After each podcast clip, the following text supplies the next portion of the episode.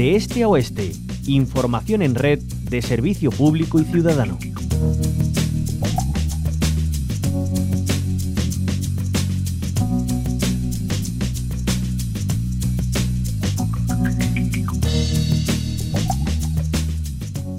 Nos adelantamos al Día Internacional del Flamenco que, como saben, se conmemora cada año, cada 16 de noviembre.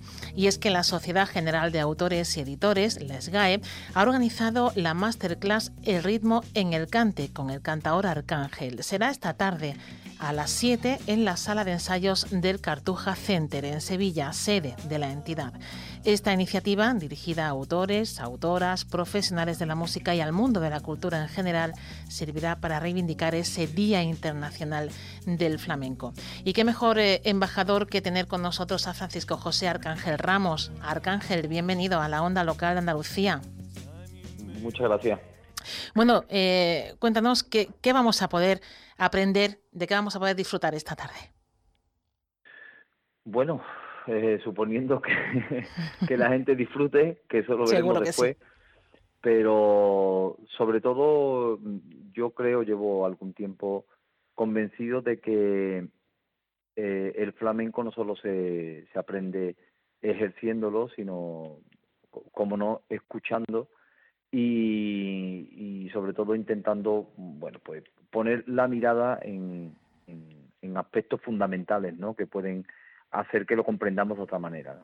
Entonces, eh, concretamente, eh, esta masterclass que yo titulo El ritmo en el cante, lo que intenta es descubrir ciertos mm, aspectos que a lo mejor pueden pasar desapercibidos, ¿no? Para, para gente que, que no sea un, un, erudito en la materia e incluso para los que lo son, ¿no? Porque vamos a intentar mirar eh, ese ritmo en el cante no desde el desde, y perdón por la reiteración, desde el ritmo explícito que es nuestro compás, sino de, bueno, pues del, ritmo que, que, que, yo creo eh, personalmente que debe tener el discurrir de, de, la melodía dentro de los textos, ¿no? Eso, ah. e, eso es un poco la, la, la pieza fundamental de lo que yo voy a intentar poner hoy de manifiesto o, o explicar y como digo, bueno, es una visión personal con la que se puede estar de acuerdo o no, pero es lo que a mí personalmente sí me ha llevado a, y eso, bueno, sí que, es constatable por mí mismo, a, entender esa música, esta música como es el flamenco de otra manera. Eh, forma parte, como dice Arcángel, de su visión personal. Es un estudio sobre eh, uno de los aspectos más fundamentales de flamenco, que es ese ritmo o compás, eh, ese lenguaje en, forma de música. decía que podían estar tanto los entendidos como los no tan tanto, tan entendidos del flamenco, del ritmo, de la música. ¿Cuáles son esas claves para poder entender el ritmo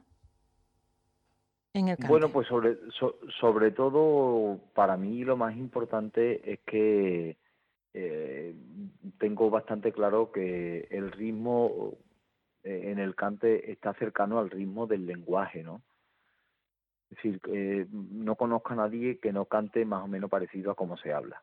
Y, y, a partir de ahí, pues mm, comenzamos a establecer una, una, una serie de, de correspondencias, ¿no? Con, con cómo ha sido escrito el flamenco, el tipo de estrofa que usa, eh, el tipo de compás que se ha elegido para acompañar esa música. Creo que todo está muy relacionado con el lenguaje. Em, como como cantador y como experto en, flamenco, Arcángel, eh, ¿cómo valora el hecho de que sea el flamenco patrimonio cultural e inmaterial de la humanidad desde 2010, que ahora en Andalucía, en el Parlamento, eh, se haya eh, puesto sobre la mesa una ley andaluza del flamenco? ¿Cómo cree que puede aupar más si cabe a este arte tan universal el hecho de que se legisle alrededor y se reconozca el potencial del flamenco? desde las instituciones? Yo creo que es algo que, que, el flamenco venía, venía pidiendo a voces ¿no? desde hace tiempo.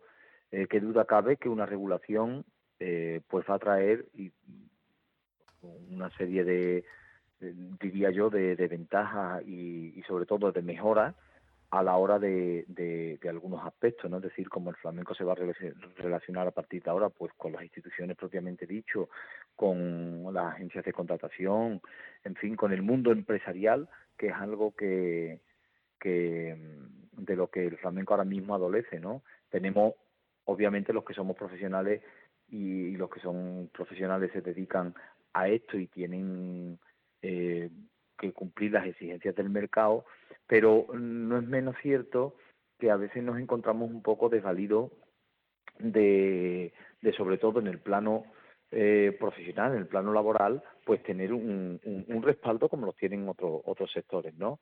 Creo que la mirada del flamenco, o hacia el flamenco más bien, de la sociedad y de las instituciones, siempre ha sido desde el punto de vista artístico y cultural de lo que reporta la sociedad, y, de un tiempo a esta parte eh, se está haciendo pues como lo que finalmente acaba siendo, ¿no? A través de, obviamente, despertar eh, sentimientos en la gente y de, y de mm, provocar eh, sensaciones, pero acaba siendo un trabajo. Y entonces yo creo que ese aspecto laboral recogido en una, en una ley que, que ordene, ya veremos cómo lo ordena, lo que es la relación con, como digo, la transacción eh, económica, por decirlo más de manera más explícita, eh, eh, entre los profesionales del flamenco y, y las empresas, ¿no? Que contratan. Y las empresas, exactamente. Yo creo que es, un paso adelante importantísimo y que el, flamenco viene demandando desde hace mucho tiempo. Bueno, hablando de trabajo, y ya que, que le tenemos al Arcángel, ¿en qué proyecto está inmerso?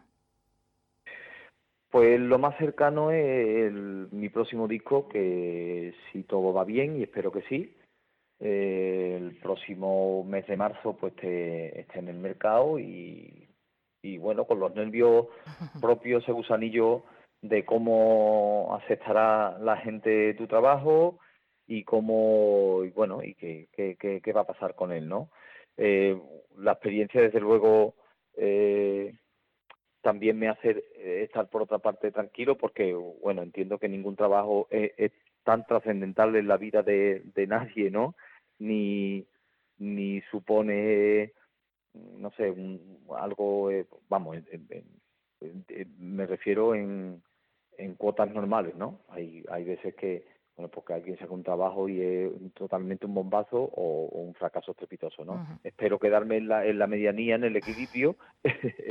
Y, y, y al menos que la gente, bueno, pues eh, ampliar un poquito más el rango de, de gente que, que, a, las que les gusta tu música y, y intentar minimizar a la gente que las rechaza, ¿no? Yo creo que ese es el objetivo, con humildad hacia adelante, andando el camino poquito a poco y dando paso, eso sí, ciertos y no dudosos. Bueno, pues eh, eh, cuente con nosotros eh, cuando vea la luz ese próximo trabajo. De momento le tenemos mucho más cerca esta tarde, a partir de las 7 en el Cartuja Center de Sevilla, con ese, bueno, pues con esa masterclass. Sí.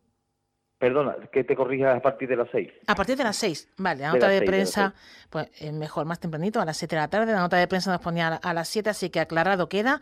A partir de las seis no vayamos a llegar tarde a, al, Cartuja Center en Sevilla, porque el aforo es eh, libre hasta completar eh, pues las personas que, que, el aforo que tiene en la propia sala.